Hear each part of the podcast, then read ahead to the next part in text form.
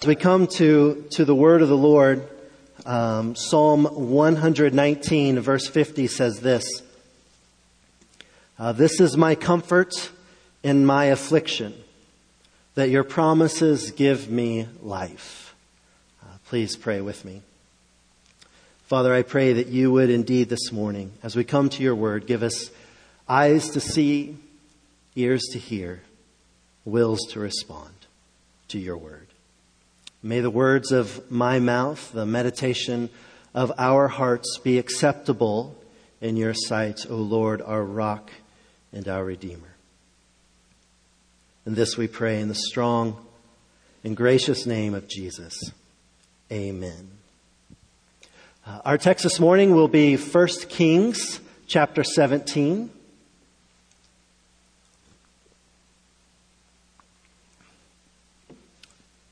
1 Kings chapter 17. If you have your Bibles, I encourage you to open there. We're going to read the entire chapter.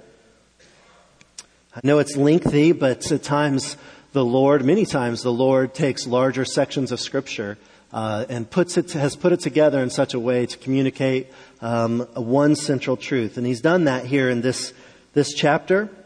And so I want to take it up all together. 1 Kings chapter 17, beginning in verse 1, hear the word of the Lord. Now Elijah the Tishbite of Tishbe in Gilead said to Ahab, As the Lord, the God of Israel lives, before whom I stand, there shall be neither dew nor rain these years, except by my word. And the word of the Lord came to him, Depart from here and turn eastward and hide yourself by the brook Cherith, which is east of the Jordan. You shall drink from the brook, and I have commanded the ravens to feed you there. So he went and did according to the word of the Lord. He went and lived by the brook Cherith that is east of the Jordan. And the ravens brought him bread and meat in the morning, and bread and meat in the evening, and he drank from the brook. And after a while, the brook dried up, because there was no rain in the land. Then the word of the Lord came to him Arise, go to Zarephath, which belongs which belongs to Sidon, and dwell there. Behold, I have commanded a widow there to feed you. So he arose and went to Zarephath, and when he came to the gate of the city, behold, a widow was gathering sticks. He called to her and said, Bring me a little water in a vessel, that I may drink. And as she was going to bring it, he called to her and said, Bring me a morsel of bread in your hand. And she said, As the Lord your God lives, I have nothing baked only a handful of flour in a jar and a little oil in a jug. And now I am gathering a couple of sticks, that I may go in and prepare it for myself and my son, that we may eat it and die. And Elijah said to her, Do not fear. Go and do as you have said, but first make me a little cake of it and bring it to me, and afterward make something for yourself and your son. For thus says the Lord, the God of Israel, the jar of flour shall not be spent, and the jug of oil shall not be empty until the day that the Lord sends rain upon the earth. And she went and did as Elijah said, and she and he and her household ate for many days. The jar of flour was not spent, neither did the jug of oil become empty, according to the word of the Lord that he spoke by Elijah. After this, the son of the woman, the mistress of the house, became ill, and his illness was so severe that there was no breath left in him. And she said to Elijah, What have you against me, O man of God? You have come to me to bring my sin to remembrance and to cause the death of my son. And he said to her, Give me your son. And he took him from her arms, carried him up into the upper chamber where he lodged, and laid him on his own bed. And he cried to the Lord, O Lord, my God, have you brought calamity even upon the widow with whom I sojourned by killing her son? Then he stretched himself on the child three times and cried to the Lord, O Lord my God, let this child's life come into him again. And the Lord listened to the voice of Elijah. And the life of the child came into him again and revived. And he, Elijah took the child and brought him down from the upper chamber into the house and delivered him to his mother. And Elijah said, See, your son lives. And the woman said to Elijah, Now I know that you are a man of God and that the word of the Lord in your mouth is truth. Thus far in the reading of God's word, the grass withers and the flower falls, but the word of the Lord remains forever. Uh, three weeks ago, um, I preached from the end of 2 Peter, and I made the point that God's worth is a means uh, by which we grow in our knowledge of Him, our intimacy with Him. And uh, as I was preaching that, I, I, knew that something more needed to be added. I didn't have time to, to do it, but I knew I needed to add more. And so today I want to add it. And what I want to add is environment. Or maybe I could say it this way uh, add context. Uh, you see, the context for our growth in Christ is often a place of difficulty, of great difficulty. And we need to understand that difficulty is not a means by which Christ's life flows to us, but it is the occasion for it. It is the context in which we learn to look for Christ's life abounding in us. And we know difficulty, do we not? Uh, we know what it is to experience disappointment and failure and uncertainty and confusion. We know what it is to lose and to fall short or to be inept. We know what it is to experience the breakdown of our bodies and our minds, our relationships, our resources. We live in a world of difficulty. It is the context of our life, and it's also the context in which we learn to look at Christ's life in us. Uh, we see the context uh, of difficulty in this passage. Uh, it begins with Elijah's words to this king Ahab. He says, As the Lord, the God of Israel lives, before whom I stand, there shall be neither dew nor rain these years except by my word. This, this is a word of judgment for the wickedness of the kings of Israel and the people following their lead. In fact, chapters 15 and 16 uh, six kings of Israel. All of them are bad. And, and they actually seem to get worse and worse uh, with each passing one. And, and the chapters, um, they, that describes how all of them do evil in sight of the Lord and they provoke Yahweh to anger for their sin and their idolatry. And the description of these kings actually crescendos to King Ahab that says uh, that he did evil in sight of the Lord more than all who were before him.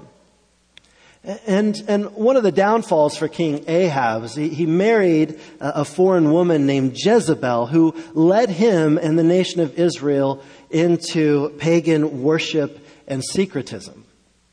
Uh, significant here is the worship of Baal. Now, Baal is, is, just means Lord. It was a title that was used for the god Hadad, which was the god of storm and rain. And because Baal was in charge of the rain, he was ultimately understood as the one who held in his hand life and death. The very lives of the people depended upon the annual rains that came right? I mean, if, if there was no rain, there were no crops, there was no food, there was famine, and ultimately death. And, the, the significance and the desperate need for rain, in fact, is why Baal worship was such a problem in, uh, in the history of Israel. I mean, why not worship Yahweh and appease Baal at the same time? And that was the thought process. It was, a, it was just a matter of survival to them. And, and I'm not justifying their, their idolatry. I'm just pointing out that this is the practical matter of it. And Elijah comes onto the scene and he enters into Baal territory and he declares to King Ahab, There shall be neither dew nor rain these years except by my word. You see the challenge, right? You think that Baal is in charge of the rain, but you're wrong. It is Yahweh. He alone is God, and the proof will be in the rain. Yahweh will keep this rain from you, bring famine upon you as a judgment for breaking the covenant that I made with you at Sinai. And God warned um, in that covenant of Sinai of what, this, this very thing. In chapter 28 of Deuteronomy, uh, it describes all the blessings for covenant faithfulness that God would shower upon the people and also the curses that would come for their covenant disloyalty or disobedience. And so, after promising these wonderful blessings, uh, the Lord warns that if they will not obey the voice of the Lord their God and be careful to do all that he commands, that these many curses shall come upon them, including no rain. he describes it as in the air rather than water coming to feed them, they will only be the dust of the earth. That the crops and the, the animals and, and the people will all be cursed because the ground will be as hard and as dry as iron. And now this reality is coming for these three and a half years to the nation of Israel. And this curse on the land of Israel causes difficulty not only for apostate Israel, but also the believing remnant. You see, Elijah is, is, told that he has to make his temporary home by this small stream, and he's forced to, to depend upon these ravens, these unclean animals, to bring him his daily bread and his meat. And, and, he's doing that, and then the brook dries up. And so God comes to him and tells him, I'm going to send you to a Gentile woman, and she's going to sustain you. Now, a, a widow uh, almost certainly in this time was a picture of extreme poverty and desperate need. Uh, the words uh, widow and sustain in the same sentence to Elijah probably seemed like an oxymoron. I mean, the ravens may have seemed more dependable in that moment. But he goes, and this is exactly what he finds. He finds this woman literally gathering a few sticks so that she could cook her final meal and her and her son could eat it and then die. It's a desperate moment. And yet, God provides. And in the midst of this daily provision for this, this woman and, and her household, um, things then turn again from bad to worse. Her son becomes ill and he dies. And we hear the desperation of the words of this woman. She says to Elijah, What have you against me, O man of God? You have come to bring my sin to remembrance and to cause the death of my son. It's great difficulty. It's the context of her life. And of course, her son was not given as a price for her sin. We know this. Only God's son, only Jesus is able to pay such a price. But, but we do understand something of her bewilderment and her struggle. Why? Why does God both provide and then perplex? Why does he comfort and then confound? Why does he bless and then bewilder? Why? It's a hard question. And I'm not going to stand up here and pretend to have easy answers for our difficulties and the difficult questions that we have. The question itself it was enough this week on Thursday to make me pause and reconsider the text that I had chosen to preach. It's uncomfortable. And, and, and, I think if we're honest, we're all a little uncomfortable with it. Maybe some of us a little, maybe some of us a lot, but we're all uncomfortable with the difficulty of difficulty. And so I won't stand here and pretend to give you simple answers, but what I will stand here and give us is this that even when we don't understand God's ways, that we can trust Him. That He is still worthy of our worship. Difficulty is the place where we learn to trust God's word that He is our life. And this truth is exactly what we find in 1 Kings. It's clear throughout that Yahweh is life. Not Baal, no, no other pagan god, but Yahweh and Him alone. This is what makes Him God. He is alive. He is the living God. And all of His competitors are but dead idols. And because He is God and God alone, He is the source of the life that we so desperately need and so desperately want. And so He can be taken at His word. We can trust His promises. Let's look at this. How does the chapter convey the message that Yahweh is life? Well, first, this prophetic word regarding the drought is significant. I already mentioned that for God to withhold the rain was, was a death sentence. Conversely, to give rain is to give life.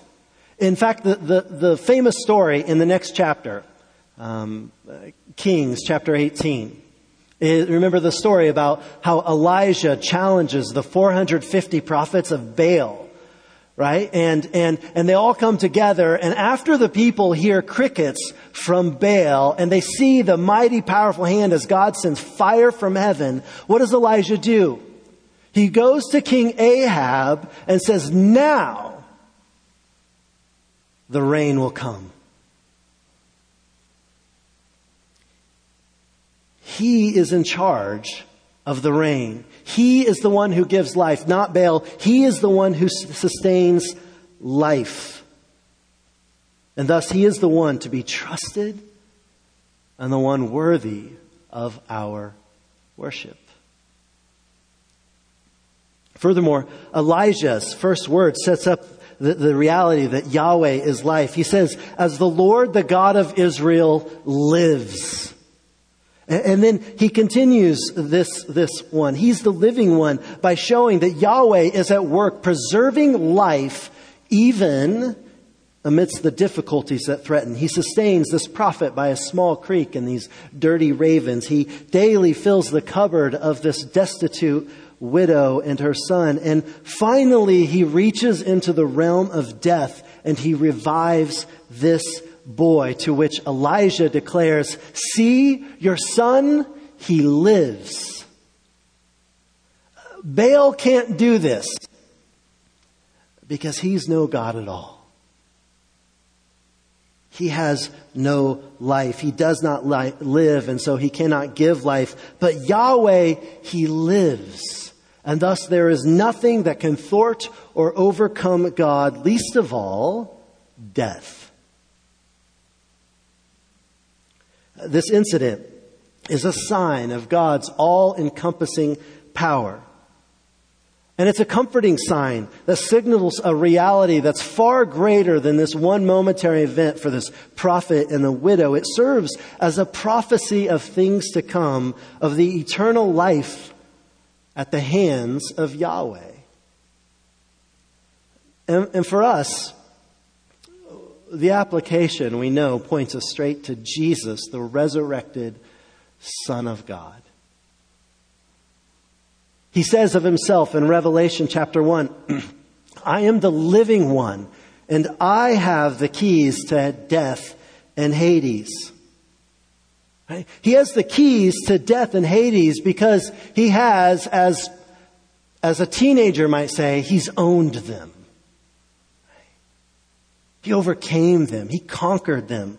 Death could not contain him, and thus the life that he gives to his people is his life, eternal life. Uh, Jesus once asked, in a sense, he asked the disciples if following him was too hard. And, and Peter responded. He said, Lord, to whom shall we go? You have the words of eternal life. And we have believed them and have come to know that you are the Holy One of God. Jesus is our life. He has the words of life.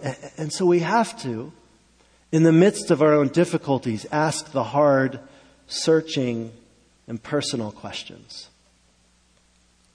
Where do we look for life? When a drought comes, to whom do we pray for rain? What do we sacrifice for?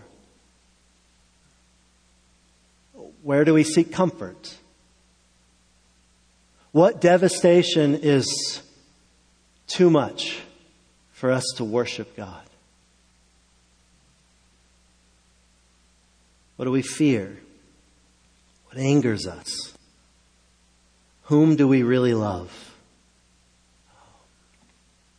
Where will we go when following Jesus gets hard?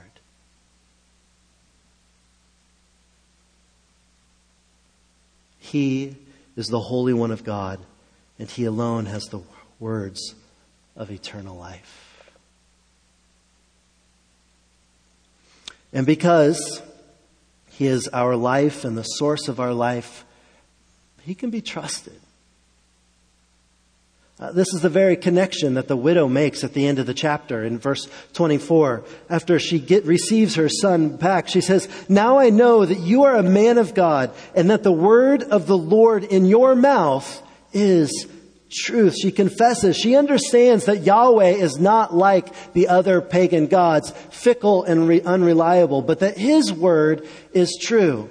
She realizes that Yahweh not only makes promises, but that he is actually interested and able to keep them. Yahweh proves himself faithful once again to his word. She says, I know. I can trust it. And we, his people, in the midst of our difficulties, we can trust God's word. It is sufficient for every new development and difficulty. And there's a pattern of God's word and how it works in this chapter. And it goes like this. Uh, there's a direction that's given by, the, by Yahweh, uh, followed by a promise tied to that direction. And, and then obedience and finally fulfillment of the promise. We, we see this as God directs Elijah in verses 2 and 3 to, to depart and to hide by this brook Cherith. And in verse 4, he's given the promise that he's going to have water to drink from this little river and, and these ravens are going to feed him. And so Elijah obeys. And he did, does according to the word of the Lord. And then in verse 6, we're told that the ravens brought him bread and meat in the morning, bread and meat in the evening, and he drank from the brook. And then the pattern repeats itself, right? The word of the Lord comes and directs Elijah to this widow. And again, he promises that he is going to sustain him by the hand in this household of this widow. And so Elijah obeys and the promise is fulfilled. And then uh, the pattern comes again with the widow. The word of God comes to her uh, through the, the mouthpiece of God, the prophet Elijah. And God says, Do not fear. Fascinating that the words that Elijah, Elijah begins with is one of Yahweh's favorite openers. Fear not. Don't be afraid. Do not fear. Do as you have said, but first make me a little cake of it and bring it to me, and afterward make me something for yourself. And consistent with the pattern, then God provides a promise that the, the jar of flour shall not be spent, the jug of oil shall not be empty until, till Yahweh sends the rains upon the land. And she, like Elijah, obeys and the promise is fulfilled. And it says the jar of flour in verse 16 was not spent, neither did the jug of oil become empty, according to the word of the Lord that he spoke by Elijah. God directs this woman to give all that she has and trust that Yahweh will provide all that she needs. It's the very picture of faith. Staking everything on the truthfulness of God and His Word and trusting that He will indeed provide what we need. And this is the faith that we are called to to trust Him and to trust His Word. We don't always see the future. We never really see the future, do we? We don't always understand the presence, but we do walk by faith, not by sight. We are sure of what we hope for, certain of what we do not see. Why? Because God is true and faithful to his promises. And so, it is our responsibility, uh, each of us, uh, to apply the trustworthiness of God uh, and His Word to every area of our lives. I trust that this is the work that we are doing um, as believers in Christ. But for us this morning, what I want to do is make three very specific applications uh, that are drawn out of the text. And each of them are related to what it means to trust God and to trust His Word. The first very specific application that I want to make is that we can trust that the unbelieving are never out of reach for God. That we can trust Him with our loved ones. Elijah was told to go to this widow in Zarephath. Uh, Zarephath was near the towns of Tyre and Sidon. It was Gentile country, Baal territory. And we get a sense that when Elijah so, shows up, that she is not a worshiper uh, of Yahweh. She says, as the Lord your God lives, not my God, but your God. But in the end, she learns the powerful hand of Yahweh. She experiences his gracious provision and ultimately declares, now I know. And surely there were other widows uh, that were serving up their last meal within the nation of Israel. But God sends his prophet to this woman, this Gentile woman, a woman outside the covenant people of God. God's grace moves outside the boundaries and is beautifully given to this woman.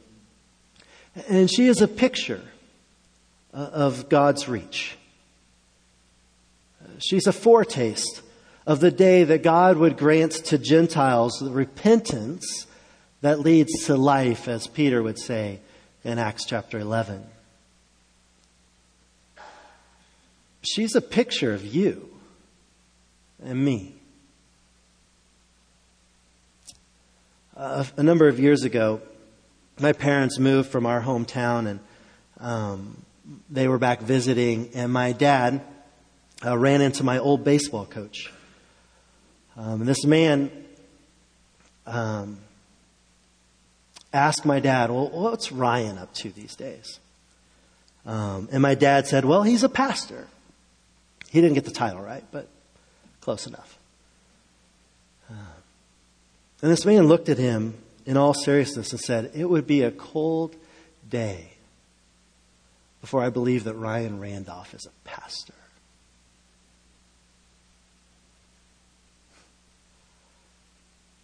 My dad told me that. My first thought was, Really? I was that bad? and then my second response was that of wonder. Really, Lord? A sinner like me? Yes, my son. I came for the least of these. We entrust those we love for, we love and pray for, to the God of life. And we have every reason to not stop praying for them, even as the final meal is being prepared. We trust God with them. The second very specific application that I want to make. Um, his word is to be trusted, specifically that God's warnings are also to be believed. You see, the widow is not just a picture of God's gracious mercy, but he's also a sober reminder of his judgment. Uh, Jesus actually referred to this widow in Luke chapter 4.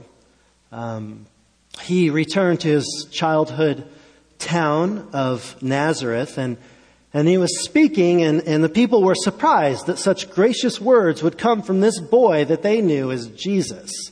And in response, Jesus says to them, Truly I say to you, no prophet is acceptable in his hometown, but in truth I tell you, there were many widows in Israel in the days of Elijah, when the heavens were shut up for three years and six months, and a great famine came over all the land, and Elijah was sent to none of them only to Zarephath in the land of Sidon to a woman who was a widow. And in hearing this, the people, the scripture says, were filled of Nazareth, were filled with, with wrath, and they actually attempted to kill Jesus by throwing him off of a cliff. And, and the reason for their uh, seemingly extreme response was that they understood the implication that Jesus was making. That they, like Israel in the days of Elijah had a great gift. God with them, God dwelling in their midst. And yet they rejected him. They refused to receive him, and their despising of God's word led to God's withdrawal. It was a removal of the light of his word. In fact, in, in King 17, the, it was already hinted at in verse 3 when, when God commands Elijah to depart, turn eastward, and hide yourself in the brook Cherith. When Elijah leaves at God's command, it is not as if your average Joe has left the building. Right? Elijah's hiding is a removal of God's word. It is a great judgment. And if God's word brings life, then his removal of it is not a good thing. In Amos chapter 8, uh, God said, Behold, the days are coming, declares the Lord God, when I will send a famine on the land, not a famine of bread, nor a thirst of water, but of hearing the words of the Lord. They shall wander from sea to sea, from north to east. They shall run to and fro to seek the word of the Lord, but they shall not find it. Why? Because God has taken it from the nation of Israel. And this, of course, might seem a little different in our context. It's not as if Bibles are in short, you know, short supply, right? I mean, uh, but don't miss this fact that even though we have the words on the page, it doesn't mean that we necessarily have the eyes to see, or the ears to hear, the mind to grasp them, or the faith to trust them. It is the Lord, by His Holy Spirit, that illuminates our hearts and our minds that we might receive the Word of God.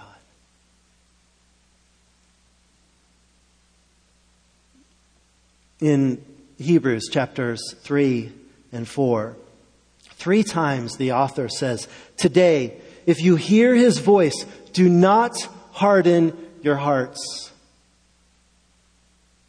Today, if you hear his voice, do not harden your hearts today. If you hear his voice, do not harden your hearts, for they are the very words of life.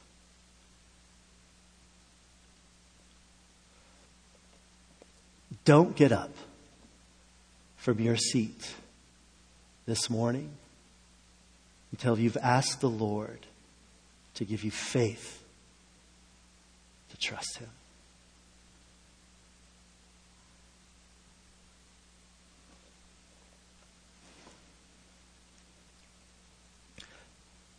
Third, very specific application point.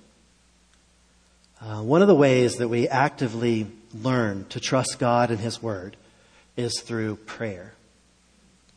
Uh, when the widow laments to Elijah because of the loss of her son, Elijah turns her complaint to his prayer. He leaves his servant helpless, without words, without an answer, and only with prayer and pleading.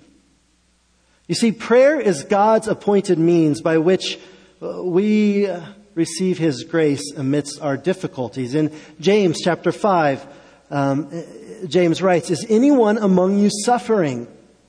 Let him pray. Is anyone cheerful? Let him sing praise. Is anyone among you sick? Let him call for the elders of the church and let them pray over him, anointing him with oil in the name of the Lord. You see, prayer is real help. We have to learn to really believe that.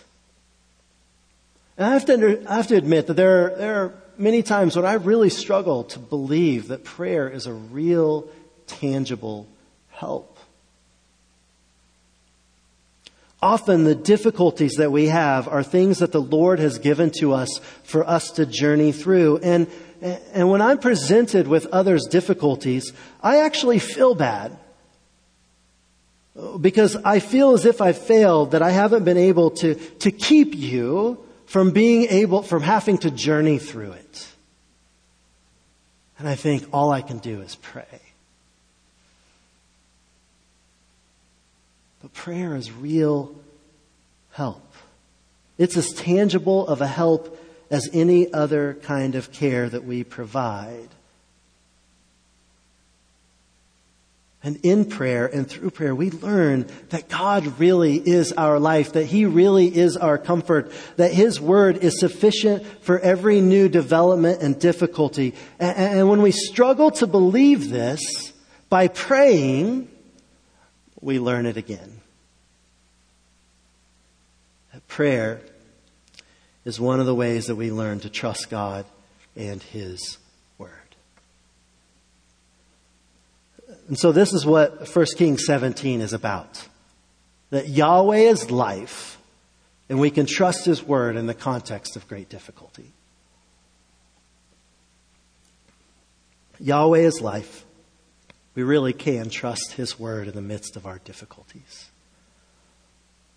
I want to conclude with the words of the Apostle Paul. Um, somebody, if you, you've read about his life, you know that he was acquainted with much, much difficulty. In 2 Corinthians chapter 4, he makes the point that the context of not only his life, but also uh, the life of the church is one of great difficulty. But he says that this difficulty actually serves as a sign of the life that we possess in Christ. That uh, we have a final triumph and a resurrection that God gives to us in the end. He says this, but we have this treasure in jars of clay. Difficulty. To show that the surpassing power belongs to God and not to us. We are afflicted in every way, but not crushed perplexed but not driven to despair, persecuted but not forsaken, struck down but not destroyed, always carrying in the body the death of Jesus, so that the life of Jesus may also be manifested in our bodies. For we who live are always being given over to death for Jesus' sake, so that the life of Jesus may be manifested in our mortal flesh. And then in verse 16, so we do not lose heart Though our outer self is wasting away, our inner self is being renewed day by day. For this light, momentary affliction is preparing us for eternal weight of glory beyond all comparison as we look to the things, not to the things that are seen, but to the things that are unseen. For the things that are seen are transient, but the things that are unseen, they're eternal. Uh, we struggle in a world of difficulty. But in this context, God is teaching you, his dear child, to trust him, to trust his word, that he is indeed at work in you, preparing you for a glory that is beyond all comparison. He's preparing you for life. He's preparing you for Him. Please pray with me.